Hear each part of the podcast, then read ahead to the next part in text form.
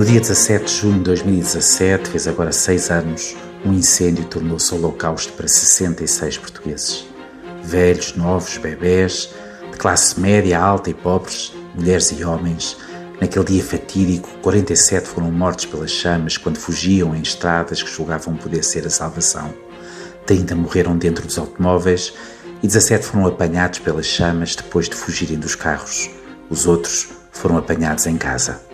Quem lá esteve não esquece. Quem lá mora continua a sobressaltar-se com o mais pequeno ruído, com o mais pequeno sobressalto. Morreram 66 pessoas, tinham um nome e uma vida.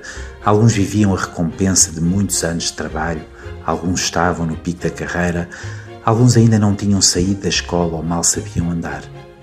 Dou muita importância aos nomes, são os nomes que nos definem.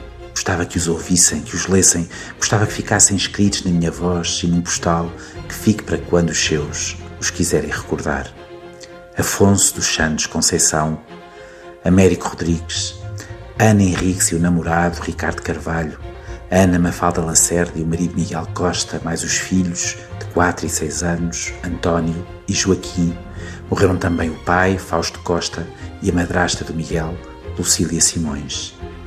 Ana Maria Tomé, as amigas Anabela Esteves e Anabela Araújo, Anabela Carvalho, os amigos José Henriques e Helena, António Nunes, a mulher Eliana Damásio, o irmão Nelson Nunes e o amigo Paulo Silva, António Lopes e Augusta Ferreira, com quase 90 anos, foram encontrados numa espécie de abraço.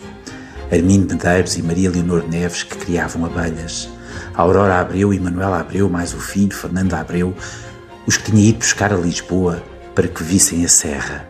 Morreria também a mulher de Fernando, Maria Arminda. Bianca Antunes, uma bebé de 4 anos, e a sua avó Maria Odete Rodrigues. Bianca Machado, também de 4 anos, e o seu irmão Martim. Estavam de férias nas piscinas de Castanheira de Pera com os seus dois jovens pais, Sérgio e Lígia. Díria Augusta era cega e não saiu de casa quando as chamas se aproximaram. Diogo e Mário Carvalho, jovens madeireiros, Eduardo Costa e a sua mulher Maria Cristina Gonçalves, mais a mãe de Eduardo, Fátima Carvalho, o marido Jaime Luís e o filho Ricardo Carvalho e a namorada Ana Henriques, Felizmina Ramalho o marido Alfone Conceição, imigrantes em França que finalmente tinham conseguido reencontrar a sua terra, Fernando Santos, o bombeiro Gonçalo Conceição, de 39 anos, que deixou um filho de 11. Jaime Luís e Fátima, a sua mulher. Morreu também o Ricardo, o filho de Fátima, e a sua namorada, Ana. Susana Pinhal e as suas duas filhas adolescentes, Joana e Margarida, tinham 15 e 12 anos. José Henriques da Silva e Maria Helena Simões, mais Anabela Carvalho, sua vizinha. José Maria Graça e Maria da Conceição Graça, Lígia Souza, o marido e dois filhos, Luciano Joaquim, Maria Cipriano, mais conhecida por Dona Bia, e o marido, Manuel Almeida.